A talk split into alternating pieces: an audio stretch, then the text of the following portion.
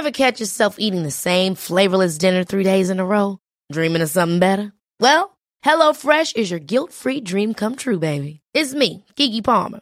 Let's wake up those taste buds with hot, juicy pecan-crusted chicken or garlic butter shrimp scampi. Mm. Hello Fresh. Stop dreaming of all the delicious possibilities and dig in at HelloFresh.com. Let's get this dinner party started.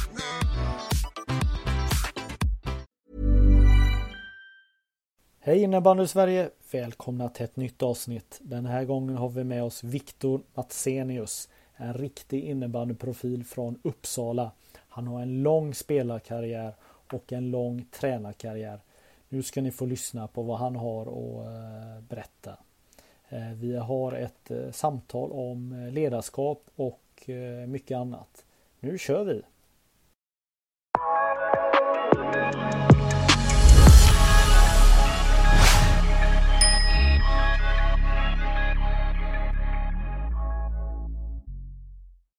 Då hälsar jag Viktor Matsenius välkommen till det här avsnittet. Tack, tack. Kul. Nej, vad fan. Försvann du nu? Nej, nu. Nu Nej. är jag. Nej, du är med. Bra. Jag ska bara få upp dig på skärmen. Så. Tack så hemskt mycket. Eh, det är kul att få vara med. Jag har följt din podd här eh, lite av och till när Bruno och, och Koppen har kört sina grejer och även när, när du har intervjuat spelare och ledare sedan tidigare. Så det, har varit, det har varit kul att följa och, och det är kul att få vara med äntligen. Roligt. Mm. Vad har du att erbjuda då? Ah, vad har jag att erbjuda? Jag vet inte. Jag är väl en av de här tränarna som, som, som var först med att, att eh, ha innebanden som, som grund i mitt ledarskap. Alltså att jag plockar och applicerar saker som jag har upplevt själv under min spelarkarriär. Eh, under åren när jag spelade aktivt själv då på elitnivå mellan 89 och eh, ja, blir det, 1989 och 2005. Eh, och har liksom haft de här tränarna, Stefan Forsman, eh, Janne Mattsson som fanns i Mora och Kristineberg och, och så vidare där borta. Kristinehamn kanske de heter till och med.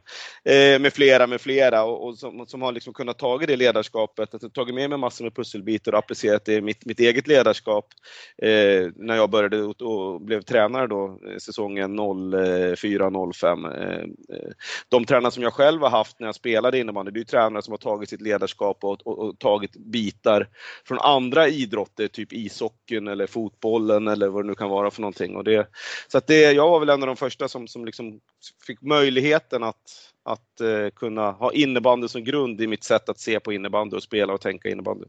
Mm. Ja, nej, men du uh, höll ju till i de här olika Uppsala-klubbarna då i, i, i början då. Ekeby, ja. Ja. Uppsala city, Storvreta. Ja. Ehm. De tre föreningarna är ju egentligen en och samma förening. Det var ju de som blev Storvreta i slutändan då på slut, i slutet på 90-talet och början på 2000-talet. Så att det är ju en och samma klubb så, absolut. Mm. Eh, och, och, då var ju toppen inte lika tydlig som den har varit nu eh, sista tiden. Alltså nu Nej. har ju Storvreta varit eh, en superklubb i ja. svensk innebandy. Absolut. Och då, och då var ju det var en bred topp kan man väl säga i Uppsala mm. Mm. under många år. Absolut, så var det. Jag var ju med och tog upp Storvreta i, i Superligan den säsongen, vad blir det då? 0-0-0-1 måste det ha varit som vi, som vi tog oss upp där och då spelade jag i, i första femman med gamla legender som, som Max Holst och Kim Johansson och Dennis Solid och Robert Granat med flera. Lasse Jonsson var med där också. Äh, det var ett härligt gäng. Det var ett gäng Uppsala-killar. Vi hade väl någon enstaka spelare utifrån. Jag tror att det var Kristoffer Ros var med från Tyresö som är en Tyresö-kille och, så, och David Ros var väl också med där en sväng. Så det, eh, eh, det var ju på den tiden när, när innebandyn såg lite annorlunda ut. Jag tycker att den, man ser spår av den innebandyn idag också. Det är som jag brukar säga att det är, många säger ja men det är annat idag och det är, en, det är en annan sport idag och det kan jag mycket väl hålla med om. För den saken skulle behöver inte betyda att den är bättre. Eh, den är bara annorlunda. Man får spela den på ett annat sätt idag eh, jämfört med då. då. Och det har ju med material och träningskultur och tränings, alltså kunskap och utbildning att göra också naturligtvis som gör att vi driver sporten framåt. Ja. Eh, nej men jag minns ju den här tiden och eh, det fanns ju en dröm och önskan av, av att få upp ett Uppsala-lag igen i, i, mm. i, i finrummet. Och jag minns ju själv att jag faktiskt åkte upp och tittade på de här. Eh, det var väl Hudik Björk Ja, ni, ja, det var vi kvala mot ja. ja. Ja, precis. Och, och jag kommer ihåg eh, hela den här dagen och, och jag kom upp lite tidigare och jag vet att det var bandyfinalen så jag, ja. jag eh, snick in där och, och, upplevde den och sen åkte jag då och tittade på, på er, eran match och med där Eh, det gick bra för. Eh, ni hade ju skapat en hype där då. Eh, ja. Med mycket bra publik. publiktryck. Ja, väldigt mycket. Jag tror att ja. vi snittade en bra bit över 500-600 alltså i serien. Och ja. sen när vi kom till kvalet var vi nog uppe, jag tror kvalmatchen mot just Hudik Björkby var det nog en 12 eller 1300 tror jag det var faktiskt. Redan då, då snackade vi 0-0 liksom. Alltså, ja. Nej, det var, det, det var, det, det var jätte bra och det fanns ju en förhoppning och att Storvreta då skulle vara med och bidra till att svensk innebandy lyfte och eh, SSL då. Den hette ju Elitserien på den tiden men men eh, ja, det, det, det, var, det var häftigt. Eh. Många minns ju inte det. Vi hade ju lite, det var faktiskt lite tur att vi gick upp. Vi vann första matchen, kom ihåg, med 5-2 hemma mot Hudik Björk. Vi behövde bara, det var ju den här förenklade Europacupregeln på den tiden, så vi, vi åkte upp till, till Håstaholmen i, i, i Hudik och skulle spela av den där matchen och vi ledde väl med 2-1 om det var 12-13 minuter in i andra perioden. Och eh, sen händer det någonting. Alltså, vi, vi, behöver, vi kan ju förlora med 4-2 och ändå vinna. Liksom. Men eh, det händer någonting och det bara smäller till, kommer jag ihåg, i sista perioden. Helt plötsligt så låg vi under med 6-2 och det var panik mot slutet. Du måste göra en boll till då. Eh, för att få till en sadden. Men eh, vi torskade ju den matchen, kommer jag ihåg. Och det var, det var många klubbor som rök efter den matchen. Jag har en klar minnesbild av hur Kim Johansson plockar upp klubba efter klubba efter klubba i sitt klubbfodral och slår av. Jag tror han hinner slå av fem stycken innan han är färdig, eller innan någon hinner, hinner hindra honom eller stoppa honom. Eh, och sen så, ja då var vi ute, trodde vi. Men då, drogs, då slogs ju NB87 och Grossboll Skived var det va? GS86? Eller vilka var det? Jag tror att det var... Nej, det var Sjö, Sjösta och MB. Sjösta var det, precis. Ja. Då gick ju de ihop där. Och då blev det helt plötsligt en plats kvar att slåss om. Och då var det väl vi, Finspång och Linköping som slogs om den platsen. Och då slog vi väl Linköping hemma ganska lätt kryssade borta och sen slog vi Finspång i båda mötena också. Så då var det vi som fick den här platsen till slut ändå. Då. Ja, det var... Ja, det var dramatik, eh, kommer jag ihåg. Ja, men det var ju så på den tiden eh, eh, alla ni som eh, lyssnar och tittar på det här att, att det var lite speciella tider för det var ja. hopslagningar och folk drog, eller lag drog sig ur. Och, och, och, och jag, jag minns eh, en gång när jag pratade med eh, han som är IFFs ordförande Thomas eh, Eriksson då, ja, som, ja. han var väl eh, ordförande i svenskar och han sa alltid det till mig för jag höll ju själv till på den nivån ja. att ja. Fredriksson, kör på, man vet aldrig vad som händer. Nej. Det kan vara något lag här och där som drar sig ur. Och, och, det finns ju många sådana här stories med eh, lag som slås ihop och, och helt plötsligt så så blir det en friplats eller möjlighet till nya kval och sådär. Så att, ja, det var, det var roligt. Och det, äh, det, var, det, och det som folk glömmer bort tycker jag från den här tiden, det var att eh, man pratar om att innebandyn är stor idag eh, och så vidare. Men alltså antalet licensierade spelare där i slutet på 90-talet, början på 00 var, var ju fler än vad det är idag. Tror jag. Nu sen har man väl gjort om licenssystemet och så hela den där biten. Men, men alltså det, då, då kommer jag ihåg där redan i mitten på 90-talet var det 160 eller 170 000 licensierade alltså eh, seniorspelare liksom, som, som spelade innebandy, eller totalt sett var det väl. Eh, så att det var, det var ganska tuff konkurrens konkurrens och det, och det var som du sa där, man, det var, eh, man behövde ha lite flyt för att ta sig framåt i seriesystemet. Det var inte helt okomplicerat även om seriesystemet var betydligt, bety, betydligt mycket enklare och mindre utvecklat än vad det är idag så att säga. Mm. Nej men, nej men du har rätt. Det enda är att jag är en siffernörd så att jag ja. vet att, att uh, man hade som mest 132 000 var det så det var? Ja, det var så det var. licensiera. Men, men det ja. andra, det, det, det, är en högre siffra var det i alla fall. Ja. Men, men, men, men, men absolut, det fanns ändå en, en förväntan med de här lagen som stod på tur eftersom svensk innebandy förändrades mycket. Det var ju lag som hade varit Eh, stora lag som lite var på de, mm. dekis och så kom det upp en massa nya lag eh, och kartan ritades om då bland annat med Storvreta då som efter alla de här sammanslagningarna ja. och eh, eh, sedan dess har det ju varit Storvreta även om det just eh, nu finns tre lag från Uppsala-området i, i, i ja. högsta serien.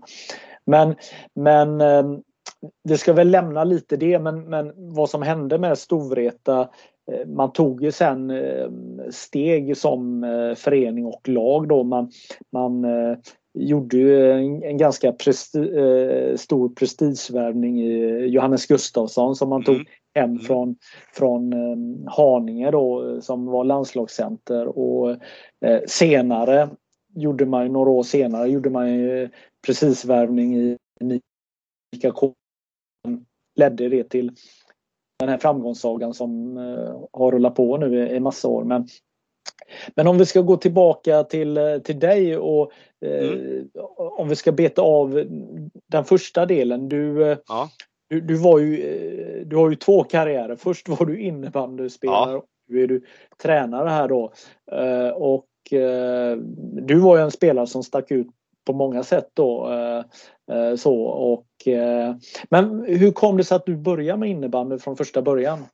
Grejen är så här, jag var ju fotbollskille egentligen och, jag, eh, och det gick ju jäkligt bra. Jag spelade fotboll på, på, på högsta juniornivå, spelade juniorallsvenskan i två, två säsonger i sträck där som, som två år för ung helt enkelt.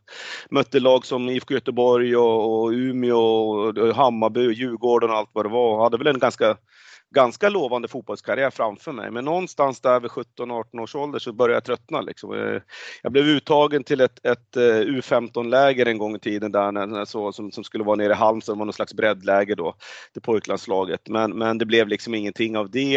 Eh, jag sumpade upplandslaget kommer jag ihåg för att jag skulle konfirmera mig. Liksom. Det var examen på konfirmationen då, så då fick jag hoppa över det och sen så var det så, jag spelade ju bandy, isbandy också. Jag har ju Eh, får man väl eh, Jag spelade i Upplandslaget tillsammans med Andreas Eskult bland annat. Då. Vi spelade på innermittfältet tillsammans i, i Upplandslaget. Och fantastisk bandyspelare och person. Eh, och när vi inte var innebandysäsong, för den är ju ganska kort, då spelade vi innebandy inomhus. Liksom. Eh, och då var det en av farsorna där, som, eller papporna, som sa att äh, fasen vi drar igång ett innebandylag liksom, med, med, gamla fotbollsspelare och innebandyspelare.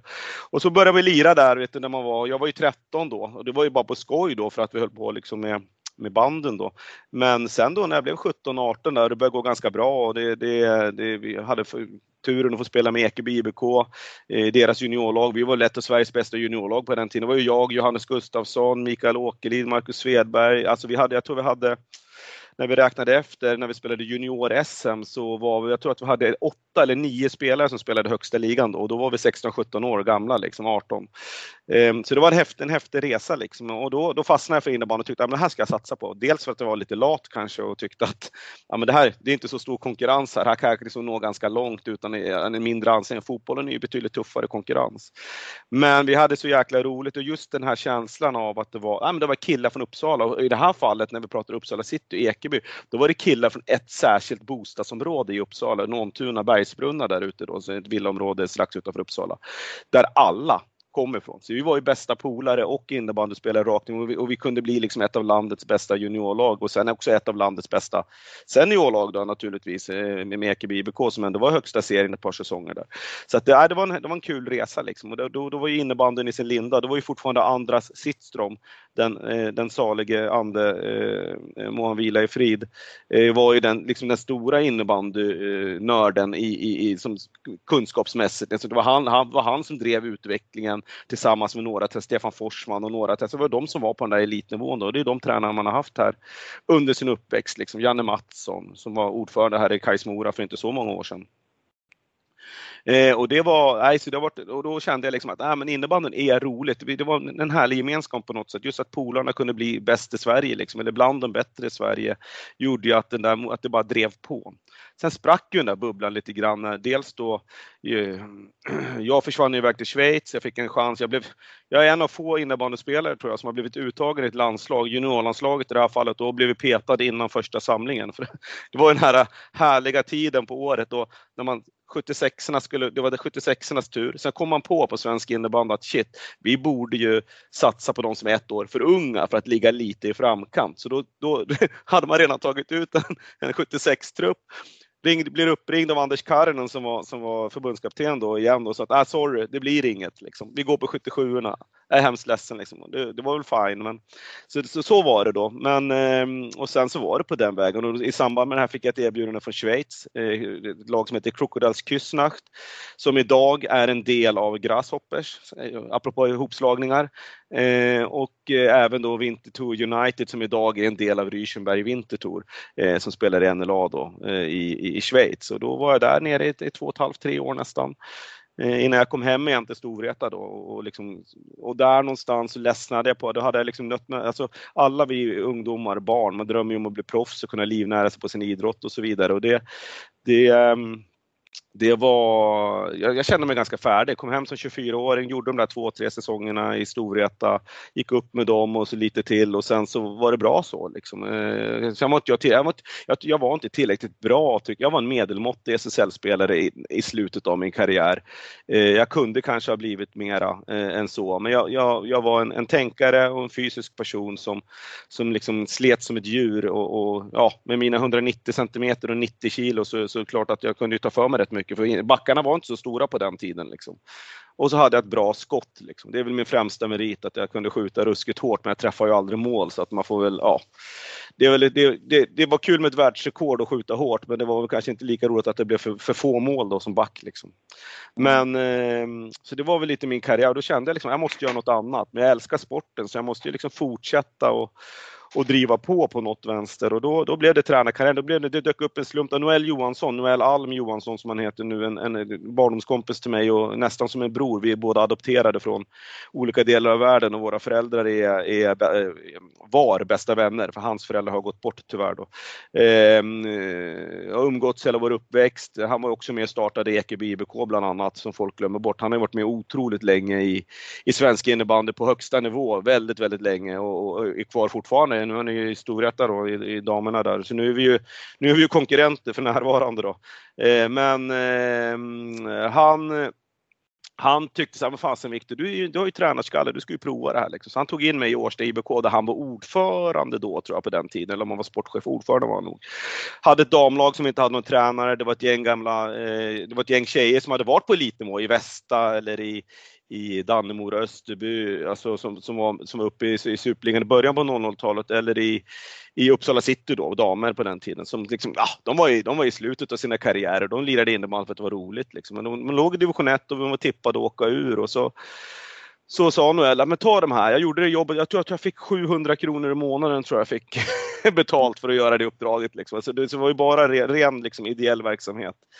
Ehm, och sen så eh, drev vi på där. Det började så jäkla Vi tänkte så här, vi uppfinner någonting nytt så de här gamla tjejerna tycker att det, det är kul att spela innebandy. Så vi uppfann 1-2-2 då. Vi är första lag som spelade 1-2-2. Det var inget lag som ens varit i närheten av att. Här kan alla de här supertränarna som, som de tycker då, ja, Harnesk eller Lundin eller vad de nu heter, de här unga som kommer fram och tycker att ja, men vi håller på och, och kör och, och uppfinner någonting nytt här, liksom hjulet igen och spela 1-2-2 för det kan vi. Det gjorde vi redan säsongen 04-05 och det var ingen annan som hade gjort det på ett speciellt sätt. Och det gick så bra så att vi vann den där serien i division 1 med ett lag som vi absolut inte skulle ha kunnat göra det egentligen. Och grejen var den att när kvalet sen dök upp då, för vi skulle kvala mot Örnsköldsvik som då året innan hade spelat SM-final mot Pixbo och fått stryk. Ehm, och sen så skulle vi möta Dalen som var på uppgång under ledning av Urban Karlsson då. Han hade fått hem, ja de hade ett bra lag liksom. De, de, de, det var den säsongen som Dalen bestämde sig för att nu ska vara ett damlag i högsta serien som, liksom, som, som kan prestera. Ehm, och det var lite roligt då för att eh, gick ju skitbra första kvalmatchen. Spelade 3-3 mot Alen hemma och sen så, så ja, så skulle vi upp och möta Övik. Och det visade sig att alla tjejer, det var ingen som hade räknat med att vi skulle spela säsong då, så det var utlandsresor, det var allt möjligt bokat till höger och vänster. Vi hade väl bara sju eller åtta spelare kvar när vi skulle spela match nummer två. och det, ja, men vi åkte, vi, tog, vi hyrde en lyxbuss här från bussbolaget.se, nu får man kanske inte göra reklam här, men de, de, de har ju såna här turnébussar där de kör runt eh, musikalstjärnor och sånt, så det var ju liksom en buss utan dess like, nu snackar vi ändå 15 år sedan. Satt en storbildsskärm bak med en U-soffa, hela bakdelen, det var bord och stolar och skärmar överallt allt och det var tv och DVD och tv-spel och det var dubbeldäckare. Det var, ja, det var lyxigt. Där satt vi, ja, var vi fyra ledare och jag tror vi var nio eller tio spelare i hela den där bussen vet, och åkte upp och torskade med Ja, vi fick ju dyngtorsk mot, eh, mot Övik då. De var ju alldeles för bra. Det blev nog 9-0 eller 9-1 eller vad det blev. Och sen så var bara farten då. Det var på den tiden när man fick spela dubbelmöten. Det får man ju inte längre på samma sätt. Och så åkte vi på torsk med 6-1 mot Dalen och sen var ju det kvaläventyret över. Liksom. Eh, men det var en härlig erfarenhet och då fick jag lite så här blodad tand för att ehm, eh, satsa på tränarkarriären. Det hade gått lite, lite över förväntan och det, det är ett val som jag eh, får leva med än idag och som jag, jag lever ju innebandy fortfarande liksom på, på alla sätt och vis. Däremot så, så ehm, eh, var det väl en ren slump att jag fortsatte även där, för jag hade tänkt att nu blir det inget mer. Sen ringde man från Växjö eh, och då fanns det ett damlag där som hette Ingelstad innebandy eh, som då hade gått upp, de hade klarat kvalet upp till Superligan och var nykomlingar i Superligan. Samtidigt så fick jag, eh, sökte jag ett, ett, jobb på Växjö Fria Gymnasium där nere och deras innebandyutbildning som innebandyinstruktör på heltid. Eh, sökte den tjänsten, fick den tjänsten och kunde kombinera den tjänsten tillsammans med uppdraget i Ingelstad IBK. Så det blev det en flytt då Eh, ner till Växjö och därifrån sen så, så har det liksom rullat på. Då blev det ju damerna där en säsong. Tyvärr åkte vi ur efter vi kval. Vi misslyckades och kval. Vi torskade mot Kumla som slog ut oss i kvalet då. Eh, hade lite otur. På den tiden var det två av tre lag i kvalet som normalt sett brukar få en plats i Superligan. Det här året skulle man banta den där elitserien som den hette då. Så det var bara ett lag av tre och vi kom tvåa då i gruppspelet och åkte tyvärr ur eh, där efter kval. Vi gjorde några fina prestationer tycker jag den säsongen. Det var det året Rönnby vann sitt första SM-guld också med Örjan eh, Lindberg som tränare. Mm. Ehm, och där är ju ehm, det var ju, det var, och sen så då när jag var klar med det, hade vi åkt ur, jag slutade i, i, i Ingelstad utan det blev ingen fortsättning där utan vi kom överens om att, att jag ville fokusera på mitt jobb och innebandygymnasiet som vi skulle bygga upp. För vi, Växjö Fria var ju ett av de två första så kallade rekommenderade innebandygymnasierna, dagens NIU alltså. Så jag hade jättemycket jobb att göra med den för att kvalitetssäkra den verksamheten och, och bygga upp den skolverksamheten tillsammans med, med Växjö Fria Gymnasium. Men då så hörde ju naturligtvis Växjö, Växjö Vipers av sig. Och så hoppade jag på det. Först ville de att jag skulle spela, men det, det var jag ingen sugen på. Eh, men jag hoppade på Eh, det tränuppdraget, eh, hade en trupp ehm, som var ganska slagkraftig. Många rutinerade gamla rävar som var med. Eh, det här är några år efter att de hade varit i Superligan första gången. Det är väl kanske fyra, fem år sedan efter kanske. Och sen så ehm, Eh, ja, vi körde det med ett ganska ungt lag, oprövat lag. Fick värva spelare från division 3 och division 4 och division 2 och sen hade vi några rutinerade rävar kvar. Eh, och så lyckades vi hänga kvar, hänga oss kvar i, i, i division 1 som det hette då, fanns ju tre division 1-serier då på den tiden. Hängde kvar eh, första året och sen så rullade det på så jag blev kvar något år till. Så år två var jag spelande tränare. Eh, hängde kvar då också och kom väl på en övre halvan i alla fall. Sen år tre hände det någonting. Vi, vi värvade in bland annat, och det är många som känner igen honom idag, det var jag som värvade in eh, Filip Kjellson till Växjö Vipers som är en ikon, en klubbikon. Han har ju spelat där fram till för ett par säsonger sedan när han slutade dra i Växjö. Eh, denna magiker. Vi hade Johan Bengtsson som sen försvann till Varberg. Vi hade bröderna Ros var jag som tog upp i, i A-laget där också då, Johan och, och Erik. Eh, och, och, många fler eh, som, som, som har spelat i Vipers under tiden som gick på gymnasiet där jag också var eh, kvar i fem år då och jobbade. Eh, så vi gjorde den resan, kom till Superliga-kval igen liksom. och sen så Eh, samma där, började lysande, spöade Sirius som var storfavoriter på bortaplan i Fyrishov då. Eh, 6-5, gör mål med 30 sekunder kvar, Filip Kjellson såklart. Eh, och sen så rullade det på, sen hade vi väl fyra eh, raka uddamålstorskar mot i tur och ordning då, Heidelite Mullsjö som de hette då, eh, och eh, Tyresö Trollbäcken och Sirius. Och sen så blev det ju då Sirius och Tyresö Trollbäcken som tog klivet upp det året. Och ja, och det där var ju fortfarande bara början på min tränarkarriär. Jag kände det här med kval och liksom att bygga någonting eh, långsiktigt med, med produkter, unga spelare blandat med lite äldre rutinerade och bygga någonting ihop och, och, göra den här resan mot kval.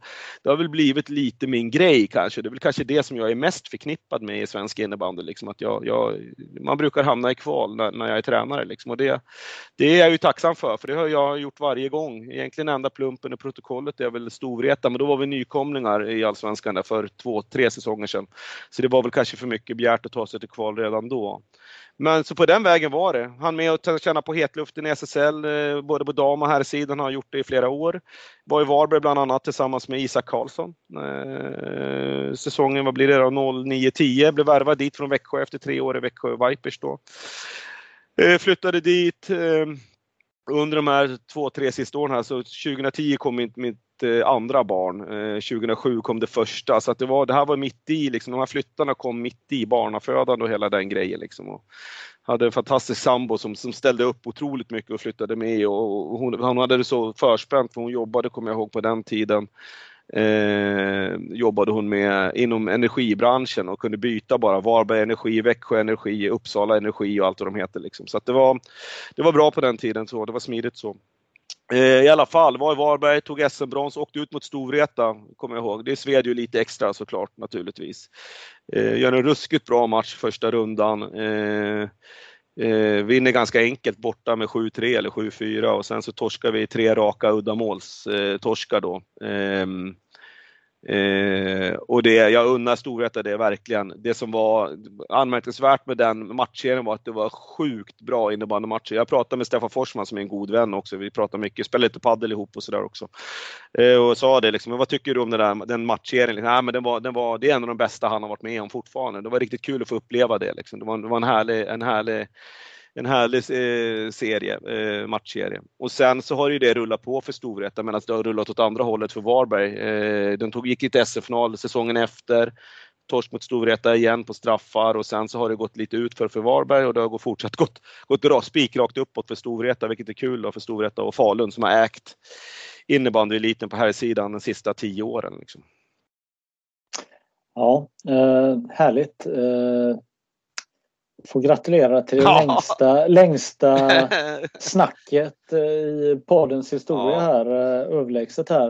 Uh, jätteintressant och lyssna på dig. Du menar egentligen att från spelarkarriären så rullar det bara på och e-, efter ena vad heter uppdraget så kommer det andra och så rullar det på och så får man frågan och så eh, följer man med här då. Men när jag sitter och tittar här på, eh, på din lista här då så mm. har du varit i Årsta, Ingelstad, Växjö, Varberg, Tyresö, Trollbäcken, Sirius, Sirius eh, FBC Uppsala, Örebro. UBF Örebro, Visby, Storvreta, eh, Bele Barkarby och eh, idag då så, Ja, Tälje. och nu är, ja. nu är du Tälje. Och nu, nu är jag Tälje. Ja, och ni är ju eh, vansinnigt nära ett, ett kval här. Det är ju bara eh, Ja, det går nästan nej, inte. Nej, vi, vi, kommer inte att missa kvalet, så är det. Vi kommer ta nej. en plats. En och, plats. Eh, jag tänker på allsvenskan här. Hur tänker du eh, kring damernas allsvenska? Det finns ju ett par lag som verkligen vill gå upp och uttalat vill gå upp Eh, eh, vi har ju Kalmarsund, vi har eh, ytterligare lag. Vi, vi har Dalen som, som snöpligt försvann och inte fått chansen att komma tillbaka om man ska vara ärlig. Och, Nej, den, den var tung. Ja. Och vi hade Storvreta från början som eh, värvade in Anna Wik som nu har avslutat sin säsong eller karriär. Hur, hur ser du på, eller hur mycket följer man eh, vad alla andra lag gör i de andra serierna? För någonstans så går ju ändå serierna lite ihop. Ja, ja. Nej, jag, jättemycket. Jag har full koll på de andra serierna och bakgrunden till och, och jag var väl, eh, det har många glömt bort det. Nu pratar ju folk om oss som att vi var en av storfavoriterna i, i, i våran serie och, och gå till kval och det är så här i det fanns egentligen, vi, vi sa egentligen aldrig öppet. Grejen är så här, i mitt tälje så har vi, vi har nio spelare som spelar i start, start 15 på 3-5, som startar på 3-5, som aldrig har spelat en enda senior innebandymatch eh, innan denna säsong. Så vi, vi visste att vi hade ett bra råmaterial att jobba med. Vi visste att vi hade några riktiga stjärnpjäser i, i form av alltså, stor superligarutin, alltså toppspelare från superligan. Eh, och så skulle vi mixa ihop det här och då sa vi i all hast i media vid ett enda tillfälle att ja, alltså får vi ihop det så kan vi kanske nå ett superliga-kval. Det var liksom våra målsättning. De två stora drakarna, om man nu får uttala, uttrycka sig så, det var ju Storvreta. De skulle ju bara upp. Allt annat var ett fiasko. Eh, sen har vi Åkersberga som jag är otroligt imponerad av hur de, eh, de har lite samma resa som oss. Lite, lite äldre lag än vad vi har sett till de unga spelarna så att säga. De har något år till på nacken. Men eh, som har gjort det fantastiskt bra. Det var de två som gick ut öppet och sa att vi ska upp. Eh, och sen så började det så otroligt bra för oss och alla pusselbitar föll på plats. Och sen har vi varit helt, vi har helt ärligt varit helt överlägsna under hela hösten. Sen fick vi lite skador och lite strul och så vidare och så tappade vi någon match här nu mot, mot um, Åkersberga. Helt välförtjänt. Åkersberga var lysande den matchen. Vi gör väl kanske inte vår bästa prestation. Eh, men så nu tycker jag att vi är tillbaka på rätt väg och det, det, har, det har gått över förväntan egentligen om man ska vara riktigt ärlig. Och så är det klart, vi tackar ju inte nej till att kvala och, och försöka kvala oss upp. Det är det målet vi har internt i gruppen. Det är väl inget att hymla om. Liksom. Men det var en liten gambling att sticka ut hakan och säga att vi vid ett tillfälle då att vi, vi, ja, men vi vill till kval. Liksom. Det är, där, det är det, den kapaciteten vi har tycker vi. Utan det finns, det finns, så skulle vi misslyckas med det här så är det inte hela världen utan det, det, det är klart att vi blir besvikna om det skulle vara så. Vi kommer att göra allt vi bara kan och allt som står i vår makt. Men däremot så kan jag ju tycka att det finns ju andra lag i den här serien som, som borde se över sin verksamhet och fundera på varför det har blivit som det har blivit kanske. Mm. Ja, men det, det jag tycker är spännande och intressant eh, med dig som, eh, som ledare det är ju att du har eh, varit i många klubbar och i olika distrikt och du har även spelarerfarenhet från på många olika nivåer och i klubbar. Vad tänker du om svensk innebandy 2022? tycker att innebandyn är inne i ett ganska intressant skede. Vi, vi är mitt i ett flöde av alltså, och här kommer, tycker jag, här kommer ledarskapsfrågor in, men vi halkar väl in på det också. Så vi, vi är innebandyn i en utvecklingsprocess. Vi har stått lite still kan man ju tycka de sista tio åren, alltså spelmässigt. Eh, folk pratar om spelsystem till höger och vänster. Det är mycket videoanalyser och det, det ska uppfinnas nya saker och så vidare och så vidare och spelet ska gå snabbare och snabbare och vi pratar om farligt spel och du vet det är videogranskningar och det är både det ena och det andra man kan anmäla hit och dit. Någonstans så tycker jag att vi i svensk innebandy ibland har glömt bort liksom det som vi är så jäkla bra på, som vi var så jäkla bra på tycker jag tidigare i början på 00-talet och varför vi var så överlägsna som vi faktiskt var då internationellt. Det var ju för att vi vi har ju gått ifrån det här med att, att, att, att, att vi jobbar, vi jobbar ju faktiskt med människor, alltså hur vi än gör. Och hur vi än vänder och vrider på det så är det, är det individer som ska må bra och prestera bra. Med det sagt så, så, så, håller vi inte på med saft och bulle på träningarna, men det jag tänker på det är att det vi ibland glömmer bort i innebandens värld, det är att vi eh, de här individerna som vi jobbar med, eh, de har ju helt andra förutsättningar och ett helt annat samhällsperspektiv än vad jag hade på 90-talet och, och början på 00-talet. Alltså det finns andra saker som väger in, alltså hur man tränar, vad man tränar, det finns mycket mer att välja på idag, vad är rätt, vad är fel. En annan sprang ju backar tills man kräktes liksom, eller så sprang man Coopers test så fort man bara kunde.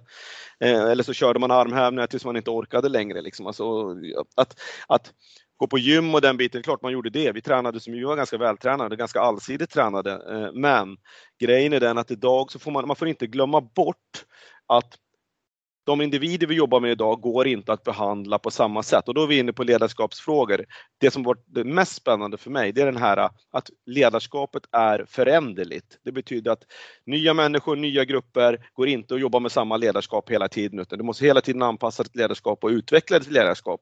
Och den dagen mitt ledarskap slutar utvecklas, då, då kommer jag nog att sluta. Då har jag nog inte det drivet längre. Liksom. Mm. Uh, tror du har nämnt att du tycker att det är många som inte har uh, uträttat någonting och ja. har ganska hög position i ja. innebandy. Kan du mm. Berätta vad, Nej, men, vad menar du med det? jag tycker så här, som har varit med så länge, jag tycker det är fantastiskt kul att det kommer nya tränare med nya idéer. Det är unga spelare, eh, före detta spelare. Sen är det sådana som inte har haft någon vidare spelarkarriär som har en fantastiskt taktiskt eh, kunnande och hela den biten. Men någonstans så, så det var lite grann, vi satt faktiskt och pratade om det här något år sedan. Alltså, om man nu backar bandet 20 år då, spelare eller ledare som var med på den tiden. Men Bruno Lundberg är också en sån som har varit med hela vägen, liksom, ännu längre än vad jag har varit. Men jag tycker att det har kommit ganska mycket tränare. Jag menar, vi har en sån här tränare som var aktuell i Mullsjö, Fagerhult och Jönköping, Jakob Olofsson Adelin till exempel. Fantastisk innebandyspelare. Var med i tränarkarusellen, varit av och på lite under några års tid. Helt borta. Vad har han tagit vägen? Liksom? Alltså, eh, vi har, eh, vi har nya unga tränare. Vi har Oskar Lundin och, och, och, Andreas Harnesk med flera som jobbar med det nya moderna, jobbar mycket med videoanalys och det gör de skitbra på, ursäkta uttrycken. De är ju fantastiska på det. Men jag tycker att vi glömmer bort det här grundfundamentet när vi pratar om spelutveckling. Alltså, vi jobbar med människor, vi jobbar med ledarskap. Jag är själv inte så mycket för videoanalys. Självklart använder jag video när jag tycker att jag använder det, men jag tycker fortfarande att det som är så himla spännande och kul med innebandy och just att vara tränare, det är att se saker ute på plan. Visst, jag kan se samma saker på video efteråt, men någonstans så glömmer man bort det där att, att äh, men vi jobbar med människor. Vi måste, alltså, jag tror på instant feedback. Ser jag något, då tar jag det direkt. Eh, inte hem, kolla på video, skicka ett videoklipp och säga kolla det här ska du göra bättre och du kan göra så här. Vi måste, man måste hugga individerna när det händer. Och nu, du sa det, det är många som har oförtjänta positioner. Ja, jag tycker att ibland så blir vi förblindade i sporten av att vi ska prova så mycket nytt hela tiden. Vi ska in med nya influenser, nya inputs och då plockar man lite det som finns. Därmed inte sagt att det är dåliga tränare eller att de inte har kunskap. Det är annorlunda. Eh, och då blir det lätt så att, att då hamnar man på väldigt höga hästar. Man får, man, man får eh, man får en hög status, man tränar eh, väldigt duktiga eh, lag, alltså lag med väldigt duktiga, många landslagsspelare i och så vidare och så vidare. Eh, och om man kanske tittar på CV på vissa så, så undrar man så här, hur hamnade han där? Alltså lite så.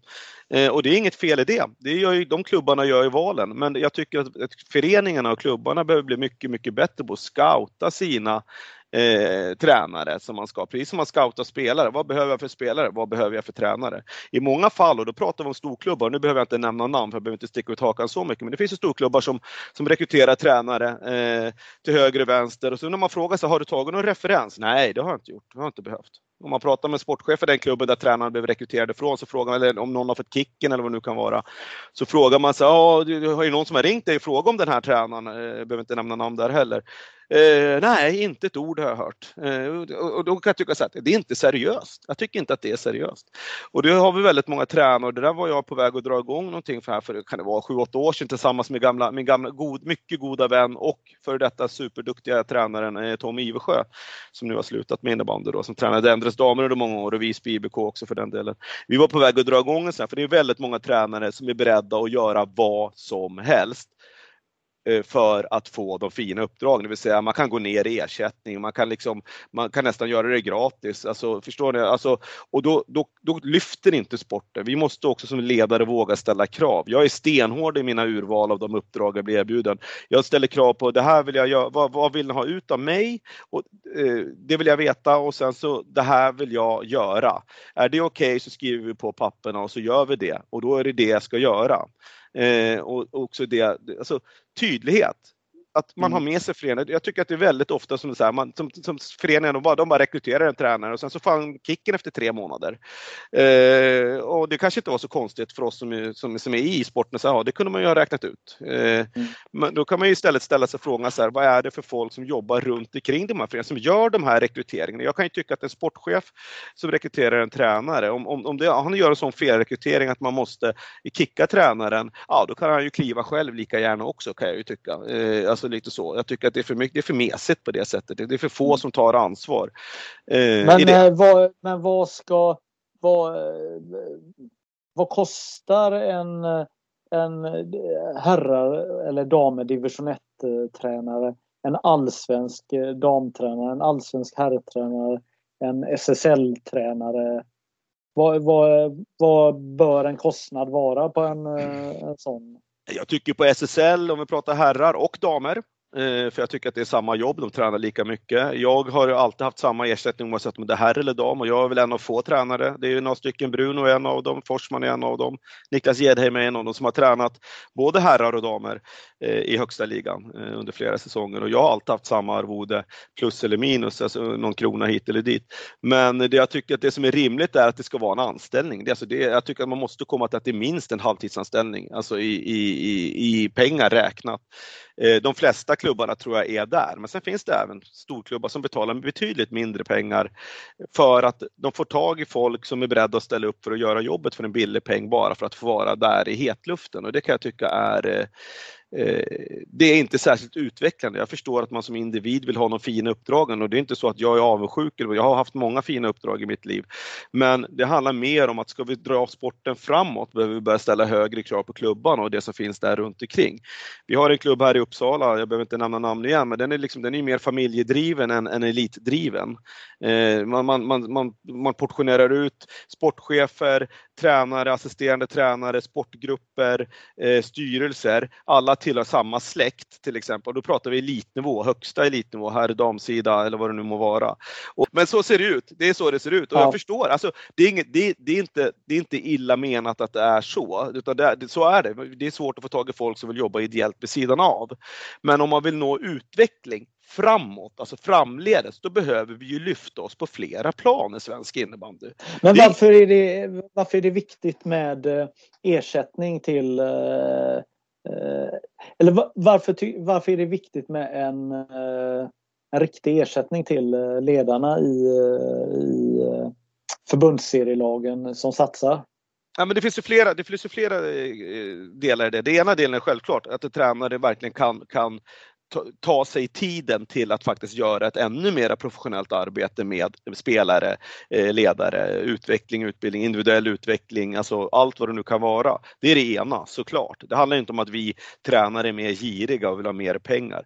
Det andra är ju faktiskt så att, att om vi inte ställer de kraven på föreningarna, då behöver föreningarna heller inte jobba för att öka sin omsättning och driva verksamheten framåt. Alltså det gäller ju spelare och ledare naturligtvis. Om vi nöjer oss med småpengar för att vi ska gå och, och, och, för att jag vill vara i Superligan och så nöjer jag mig med ett halvt basbelopp bara för att jag tycker att det är så himla roligt att vara i Superligan. Ja, då behöver den föreningen inte jobba speciellt hårt för att täcka min ersättning. Liksom, på det ja, sättet. Men, men, men jag tänker eh, att eh, sportchefen som du pratar om ja. Eh, den kanske är, det kanske är helt ideellt. Ja, det är, är så det ser ut. Eh, oftast. Eh, sen finns det de föreningar som gör tvärtom och heltidsanställer sina sportchefer. Eh, Pixbo gjorde väl det både på herr och damsidan här för några år sedan. Sen gick de väl ifrån det lite grann. Storvreta har haft anställda på sportchefer. Eh, men det är fortfarande så att, att, att, och det är inte personerna i sig det handlar om. Det handlar om att vi, vi tar in personer som gör det ideellt och då blir man begränsad i det fallet. När man gör någonting ideellt så kan man fortfarande göra ett fantastiskt jobb, vilket alla gör. Sirius, Storvreta, Hagunda må det vara. Men ska vi ta det framåt framåt så behöver vi ställa högre krav på föreningarna. Alltså föreningarna behöver jobba hårdare för att öka sin omsättning för att kunna få ut mer kvalitativ tid av sina ledare, sportgrupper, spelare och tränare. Men vem, vem är det som ska leda svensk utveckling? Är det tränarna eller är det, eller är det kravet från publiken att vi har en produkt som är attraktiv? Jag kan många gånger tänka att eh, shit, det är tränarna som styr allt i svensk innebandy. Jag håller med. Jag håller med. Det är så i, mångt och mycket. Förutom då när svensk innebandy tycker att de ska driva utvecklingen framåt med sina landslag. Och där är vi väl inte riktigt överens kanske, och det är väl flera med mig. Jag kan väl tycka att någonstans så, så, så är det tränarna som oftast sitter på den högsta kompetensen. Det är oftast de som har utbildningarna, det är oftast de som har, har ehm, eh, alltså som har varit med hela vägen, som har både den alltså street smart utbildningen om man får kalla det för det, alltså som har spelat själva, varit tränare länge och så vidare, som har lärt sig massor med saker på vägen. Men även finns det de som har gått tränarutbildningar till höger och vänster eh, eh och, och, och, gjort det bra och tagit med sig bitar därifrån och fortsatt att utveckla sporten därigenom. Det är ju inga sportchefer som sätter sig på några ledarutbildningar i ett år och går en elittränarutbildning till exempel.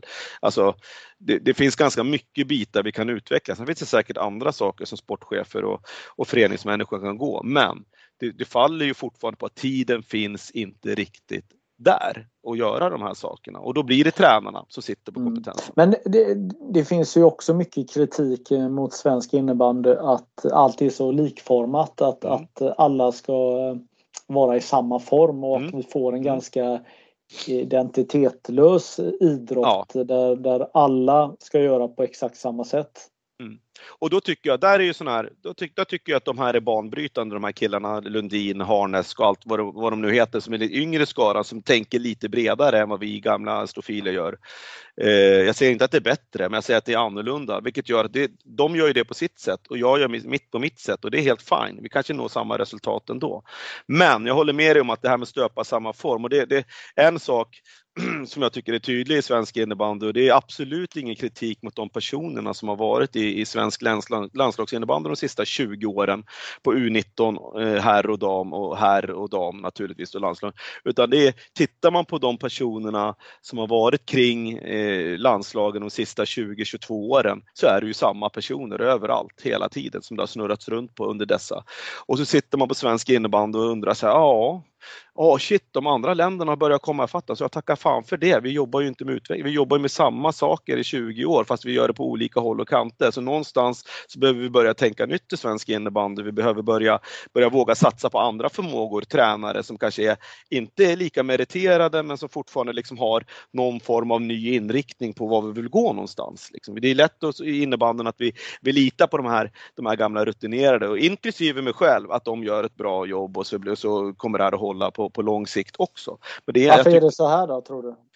Nej men det är väl som i hockeyn. Jag, jag tycker det ser ut så i många elitidrotter. Ta hockeyn. Hur många, alltså, det är ju först nu de sista 7-8 åren som det börjar hända lite på, bland hockeytränarna. I, alltså innan, innan, hela min uppväxt fram tills jag fyllde 35 ungefär var det Leif Bork och, och, alla de här, alltså de här gamla stofilerna som körde. De bytte bara De fick kicken ena dagen i, i Leksand och så var man tränare i Karlstad tre dagar senare. Samma tränare. Alltså det bara snurrar ju liksom. Roger Johansson och allt vad de heter. Alltså, eh, eh ja, nej, så det, och, och det, innebandyn har hamnat lite där också. Jag säger inte att vi, vi ska fasa ut alla, alla rutinerade gamla tränare. Fort, de bidrar fortfarande med mest till den här sporten tycker jag, för de har helhetsbilden, ett helhetsperspektiv som ingen annan har eftersom de har varit med på hela resan.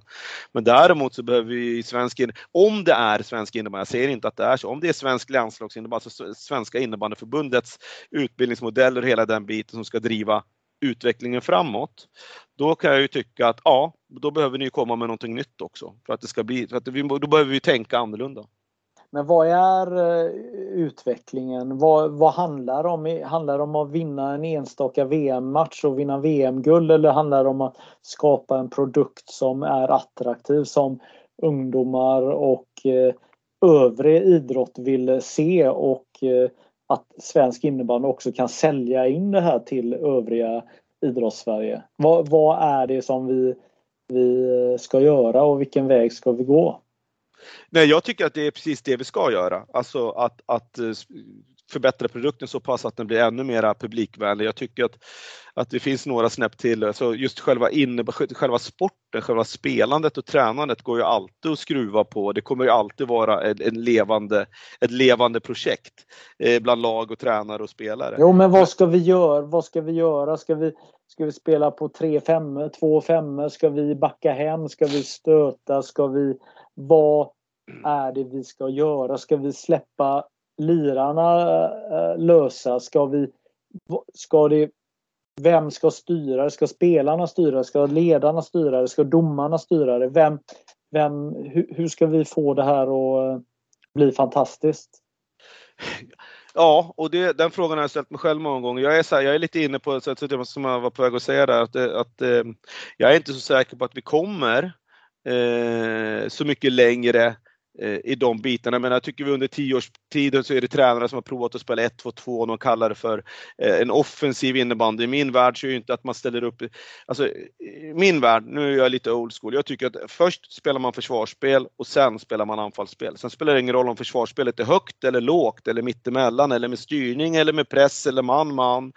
Det är ett högt eller lågt försvarsspel mer eller mindre aggressivt. Alltså det är jätteenkelt för mig. Vi, vi pratar i svensk innebandy om att vi ska spela en offensiv innebandy. Det är, det är publikvänligt. Det ska vara full fart och det ska vara fläkt och så vidare. Ja, en offensiv innebandy för mig är inte att spela med fullplanspress. En offensiv innebandy för mig, det är att fler lag borde börja jobba med spelet med boll. Den dagen vi gör fler mål i uppställt anfallsspel, det vill säga där lag har backat hem eller ställt upp i sitt försvarsspel och vi kan rulla ut dem i fem mot fem och skapa våra egna målchanser. Eh, när den procentsatsen är högre än procentsatsen att kontra in bollar, då har vi kommit framåt i svensk innebandy. Men än så länge så spelar vi ett spel som gör att det lönar sig att ligga och backa hem och kontra. Eh, jag var själv med om det, ja nu lönade inte det sig, men jag var här för två veckor sedan var vi borta och mötte ett lag som, som backade hem. Vi hade alltså allihopa inom en radie av 6-7 meter från sitt eget mål, alla fem, liksom, för att vi skulle bromsa oss och göra mål. Vi vann matchen med 9-0 till slut ändå, men det är inte särskilt utvecklande för svensk innebandy. Liksom, utan jobba med spelet med boll. Det är offensiv innebandy för mig. När man kan göra saker med bollen som inte är kontring och skapa sina egna målchanser. Där kan vi ha mycket att utveckla och där borde fler lag jobba med att ha en egen, precis som vi har ett spelsystem med försvarsspelet, ha ett spelsystem för det offensiva spelet också. Eh, det har jag och har haft de sista tio åren. Sen, sen säger jag inte att den är färdigutvecklad, långt därifrån. Det, det, det, måste man ju hela tiden jobba med och utveckla. Men alltså klara, tydliga riktlinjer hur vi vill eh, skapa våra egna målchanser. Och det finns många tränare som jobbar med det utöver mig. Det är inget snack om den saken. Men jag tycker att det är dit vi måste komma. Vad är utmaningen som eh, tränare? Du brinner för innebandy jättemycket. Vad är utmaningen nu när du har varit i olika klubbar? Alltså vad är utmaningen med eh, din spelartrupp? Är det att få dem att sikta mot de här målen som du eh, eh tillsammans med, med klubben har kommit fram till? Är det att få dem att vara elitmässiga som, som spelare och ta sin idrott på allvar? Eller vad, vilka utmaningar är det att jobba med eh, en innebandytrupp? Pratar vi med de yngre skarorna nu, om vi pratar med folk som är födda ja, slutet på 90-talet och början på, på 00 som, som nu är i högsta serien, alltså allsvenskan eller superligan, så har utmaningen varit enligt mig själv, alltså vad jag tycker, har utmaningen varit att få dessa spel att bli tillräckligt seriösa. Eh, alltså träna tillräckligt hårt. Den mängd träning som krävs och att, att verkligen dedikera sig till sporten. Eh, ja, de som blir det bäst i vårt land som spelar i landslaget, de är dedikerade till sporten. Det är därför de är där de är.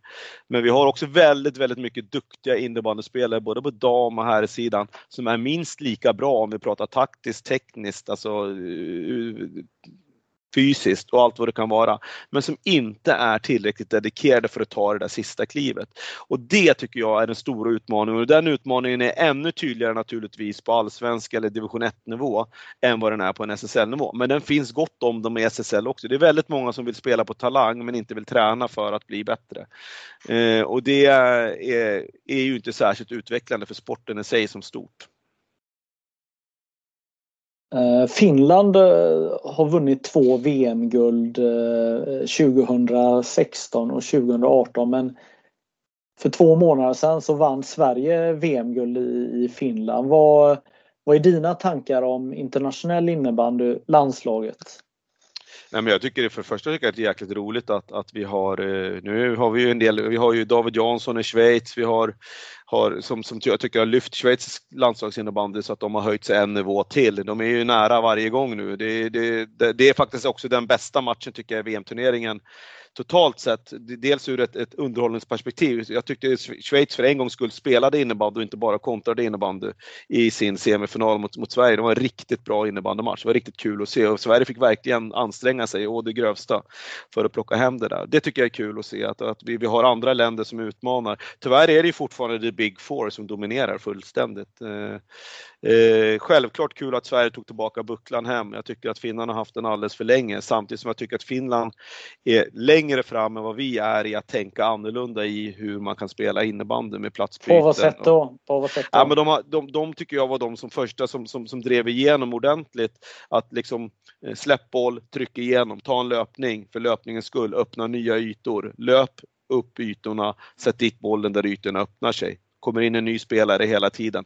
Vi har gjort så i Sverige också, men inte på samma sätt. Finnarna, de kunde börja med två backar, en center och två forwards. Sen helt plötsligt, nu pratar jag några år tillbaka, helt plötsligt så var ju de här backarna var ju längst fram. Alltså det var någon form av totalinnebandy liksom, alltså att de, att de vågade trycka igenom eh, spelet och vågade spela med lite större risk kan man väl tycka när man sitter som, som, som åskådare och tittar. Men, men det kanske inte var så stor risk för dem egentligen, för de visste ju vad de skulle göra. Så att det tycker jag är kul är, eh, är Niklas och eh, Thomas, är de rätt Helt för... rätt personer. Helt rätt. Niklas med det nytänkande, det som han åt, tog, tog, tog in i Växjö. Eh, otroligt bra, driven, engagerad, dedikerad. Eh, Brottman, jag menar hans meritlista talar ju för sig självt. Liksom. Det är den bästa vi har i, genom tiderna som, som på tränarsidan. Också fantastiska personer båda två. Jag känner båda två ganska, inte väl ska jag inte säga, men, men vi pratar en del liksom, när vi ses och, och hörs och så vidare. Men, eh, och det är så att det, de är helt rätt män. Eh, Brottman med sitt lugn och sitt fantastiska kunnande och ledarskap och, och Nordén med sina nya idéer och nytänkande. Eh, jag var inte direkt orolig, precis som Bruno Bruno sa där, det, det, var två matcher där, var det i augusti de fick stryk ett par gånger va. Eh, och sen så har det bara gått spikrakt uppåt. Jag tror att det kommer att fortsätta uppåt en bit till innan de här två herrarna är klara med, med den här truppen. Sen kan man alltid diskutera eh, uttagningar och så vidare. Det är högst personligt vad, vad de tränarna gillar och vilka spelare man vill ha i den typen av spel man vill spela. Mm. Okej, okay, då ställer jag samma fråga. Åsa Kosten Karlsson, är hon rätt eh, person att leda damernas landslag? Ja, Alltså Åsa har ju varit med i landslagsinnebandyn i 20 år nu liksom. och det, det, alltså, det går aldrig att säga att det är fel personer som leder landslaget. Det är duktiga människor allihopa som leder landslagen. Sen har alla presterat lite olika resultat under olika perioder. Åsa är en fantastiskt duktig tränare. Jag skulle vilja se Åsa i, i klubbinnebandyn och se vad hon kan göra där och ta med sig sina erfarenheter, sina internationella erfarenheter in i klubbinnebandyn och se om det kan vara att man vänder på steken, att det går att utveckla. Jag skulle vilja se mer av de här som har varit i landslaget tidigare, eh, som, att de sen då kommer tillbaka till klubblagsinnebandyn och istället för att lägga blocket på hyllan så tillbaka till klubblagsinnebandyn, ta med er era erfarenheter, driv utvecklingen framåt i klubbarna. Men det är inte jättemånga förbundskaptener som går och blir tränare efter eh, avslutad förbundskaptenskarriär, vilket jag tycker är jäkligt synd.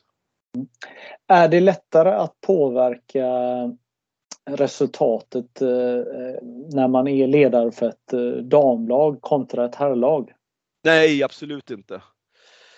Eh, det, den frågan har jag fått många gånger. Man fick en krona för varje gång folk frågar hur stor är skillnaden på att träna damer här? Jag brukar säga ingen alls, brukar jag säga, men de är på olika sätt. Eh, Grejen är så här att herrar är, eh, det, det, för mig handlar ledarskap väldigt mycket om konflikthantering och konflikt, alltså lösa problemlösning och hela den biten.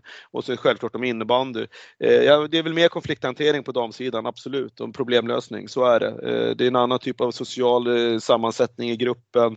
Det finns andra typer av krav och önskemål liksom från, från, spel, från, alltså från, från tjejernas sida.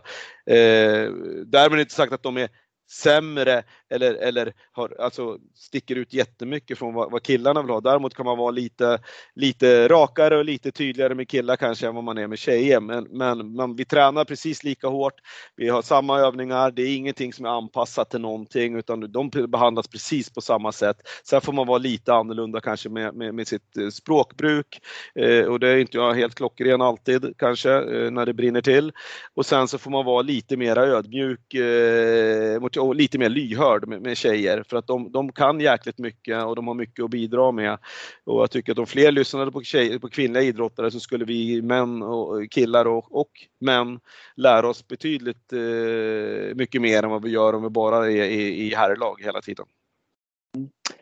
Finns det någon eh, del i spelet som eh, damerna behöver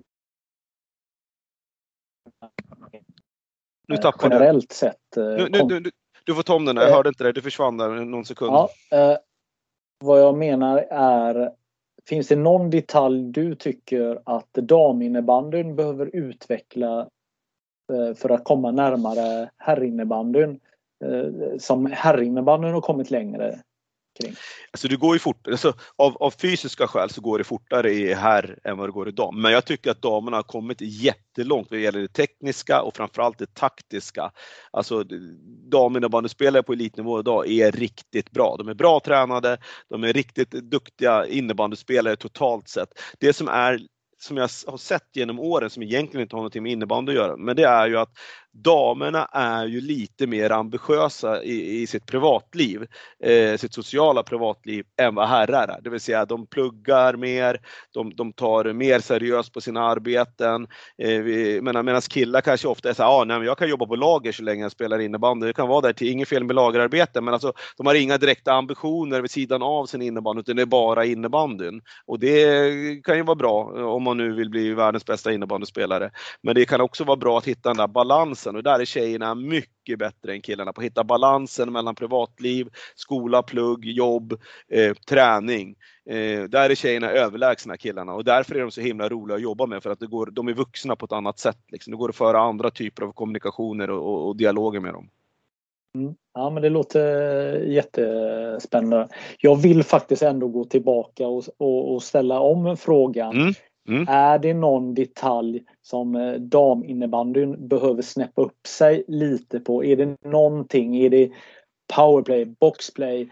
Eh, Nej men jag tycker, jag tycker att det blir egentligen omvänt svar som på den frågan som jag svarar på nu. Så jag tycker också att man som tjej, kanske ibland eh, finns det i damlag, där, där fokuset är lite för mycket på lite för många olika håll. Alltså det, är egentligen så, så det som damerna är, det som är deras styrka är samtidigt lite grann deras svaghet, att de har så mycket annat fokus på andra saker som gör att de ibland blir begränsade. Därmed inte sagt att de vill mindre eller kan mindre, men deras tid blir mer begränsad för att de har ett, ett större liksom, behov av eh, att sköta flera delar i sitt liv än bara just innebanden. Liksom.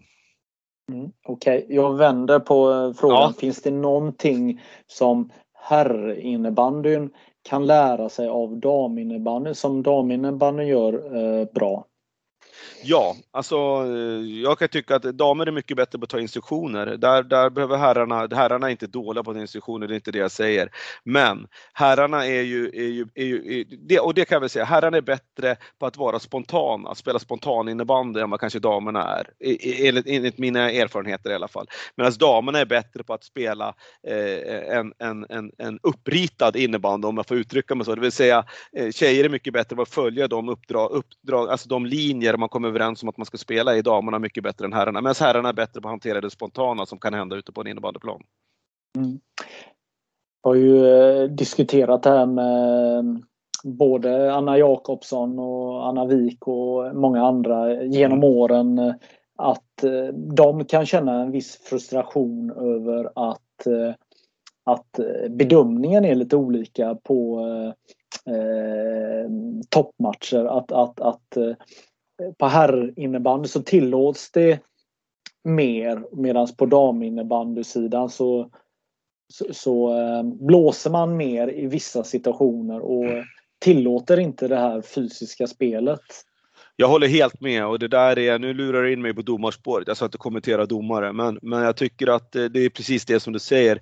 På herrinnebandy tycker jag att det, ibland kan nästan vara en brutalt eh, hög och tuff nivå eh, på spelet. Schysst, men riktigt tufft. Medan man på, på damnivå vet vi riktigt aldrig, alltså på elitnivå så vi vet aldrig riktigt vad det är för nivå som väntar och det kan jag tycka är mest frustrerande att ena dagen får vi inte ens titta på varandra, då blir det frislag. Nästa dag så kan vi springa rakt in i ryggen och det händer ingenting så länge båda går på bollen. Alltså, Eh, den nivån är, eh, det, det, är en bra iakttagelse och jag håller helt med föregående talare, då, Anna Wik och Anna Jakobsson i det här fallet, att eh, det, det är frustrerande när vi inte riktigt får spela innebandy. Vi tillåts inte spela innebandy på samma sätt som herrarna gör. Så är det. Jag tänker också när man är på den här nivån som du befinner dig nu, oavsett om det är herrar eller mm. damer, allsvensk nivå, då är ju inflödet av domare är ju lite annorlunda. Ja. För det kan skilja sig ganska mycket match till match, eller? Ja, Ja, absolut. Men jag ska ändå säga, jag vet att de är ju en generationsväxling på, på, på förbundet med domare. Eh, det är kort om domare, det är, alltså det är snålt om domare, de får inte ens ihop ibland helgerna om de inte flyttar matcher för att få ihop det. Eh, men jag måste ändå säga att jag tycker alltså överlag så är, har domarnivån Eh, varit jäkligt bra. Alltså, jag är helt okej, alltså helt okej nöjd. Jag brukar vara den första som står längst fram och skriker om domarnivån inte är bra, men jag tycker man har gjort ett bra jobb, svensk innebandy, vad gäller domarrekryteringen eh, och så vidare. Jag tycker att man, man, man, är, men man behöver flera, så är det. Och sen behöver man sätta sig ner, och det här har man ju efterlyst längre, domarna behöver sätta sig ner med tränare och spelare, alltså representanter, och prata om det här med nivån på dam och herr. Varför har vi inte samma regelbok? Liksom? Även om de alltid svarar att det är klart att ni har samma regelbok. Ja, fast den bedöms inte på samma sätt och det är det som är ett stort, stort problem. Mm. Um, om vi tittar på eh, damsidan här eh, eh, om vi kollar SSL så är ju toppen är ju väldigt utstakad just nu. Ja. Det känns ju som att Pixbo Wallenstam och Thorengruppen är lite bättre och det känns som att väldigt många accepterar den situationen just nu.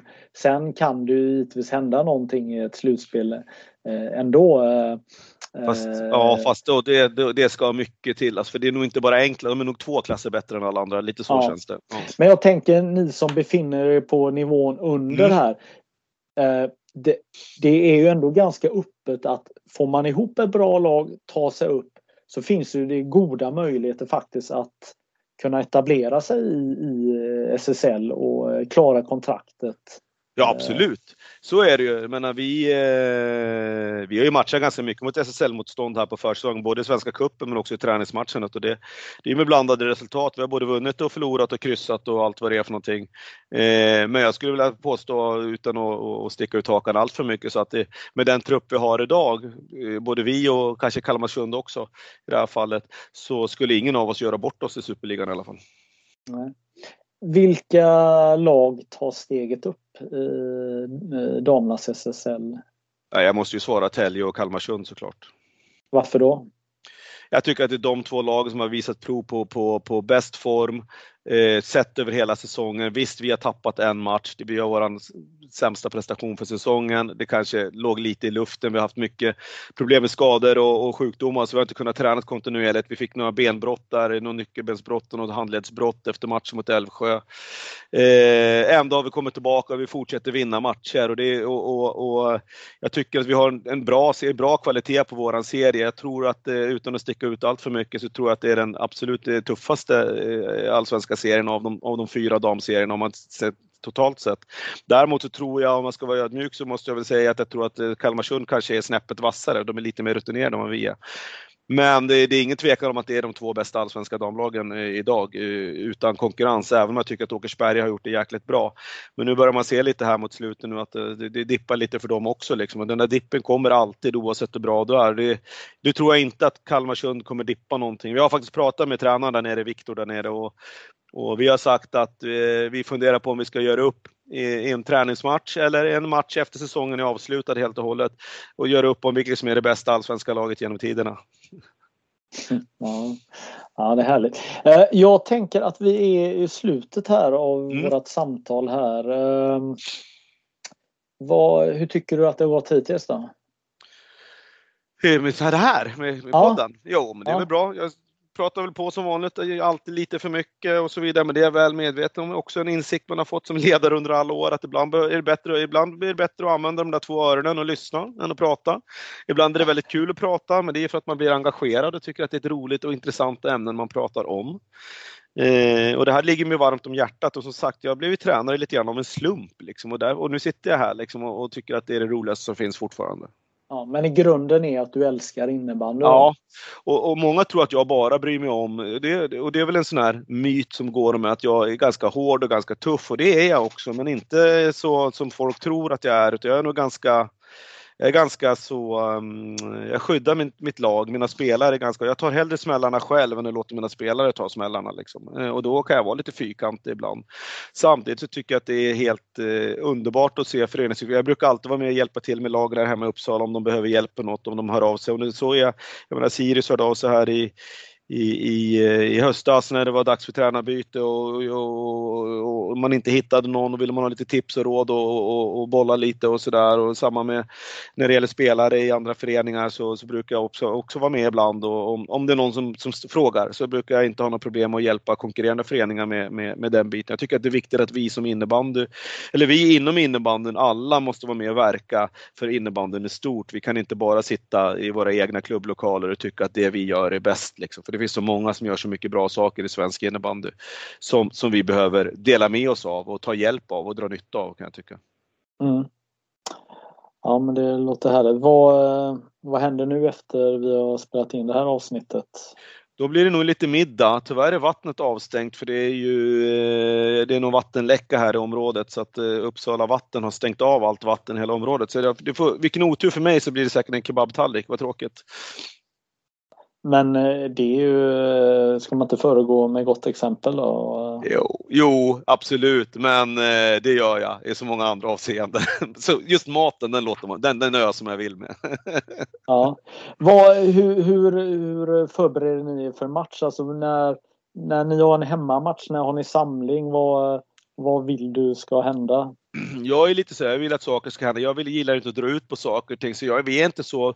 Vi tränar våra fyra pass i veckan. På torsdagen oftast har vi våran eh, videogenomgång om det är så. Eh, inte så mm. ofta jag gör det. Jag brukar välja ut vissa matcher som det är viktigare med videogenomgång än andra. För att jag tror ju så här att variation gör att vi aldrig ledsnar på saker. Alltså, jag, jag kommer ihåg själv, jag drar paralleller själv när man fick sitta och titta på video. Nu var inte det så vanligt på min tid, men att sitta och titta på video för varje match, till slut blir det vana. Till slut så blir det där inte intressant intressant längre. Man ser inte de sakerna man borde se och så vidare. Jag tycker att ibland kör man videogenomgång, ibland kör jag bara en vanlig teoretisk genomgång genom att rita på tavlan med min fula handstil och, mina fula kryss och ringar. Eh, men Eh, det brukar vi alltid ha våra genomgång för hemmamatcherna på torsdagar. brukar vi ha oftast, alltså de mm. bitarna vi vill jobba med. Onsdag eller torsdag. Så att våra samling är en timme och 30 minuter har vi våran snabba genomgång på matchdag och sen är det liksom, sen är det igång. Den är 5-10 minuter lång, den är inte längre än så. Har aldrig varit. Och sen så, så, så är det liksom förberedelsen igång. Sen släpper vi spelarna till, till um, kaptenerna som får ta hand om, om det som ska hända ända fram till uh, första teckning. Mm.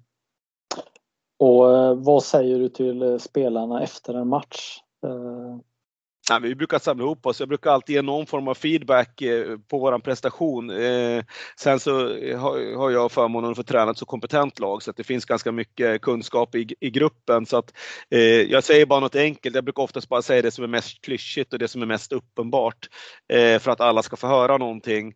Och sen så brukar vi ta det efter om det är något speciellt. Annars så brukar vi bara släppa och gå vidare och så kör vi nästa. I år har det inte varit så mycket negativt att ta upp efter matchen utan eftersom vi har vunnit allting. Men, men det finns alltid delar i spelet som man aldrig... Jag brukar alltid ta någon bra grej och någon lite mindre bra grej för att vi ska känna att vi inte är nöjda. Liksom. Vi är inte nöjda. Eh, vi tycker fortfarande till exempel att vi spelar mycket bättre innebandy höstas än vad vi gör just nu. Men det är bra, då har vi någonting att jobba för och jobba mot hela tiden. Liksom. Mm. Eh, Viktor, tack mm. så hemskt mycket att du ville vara med i det här avsnittet. Tack själv Magnus! Have catch yourself eating the same flavorless dinner three days in a row? Dreaming of something better? Well, HelloFresh is your guilt-free dream come true, baby. It's me, Gigi Palmer. Let's wake up those taste buds with hot, juicy pecan-crusted chicken or garlic butter shrimp scampi. Mm. Hello Fresh. Stop dreaming of all the delicious possibilities and dig in at HelloFresh.com. Let's get this dinner party started.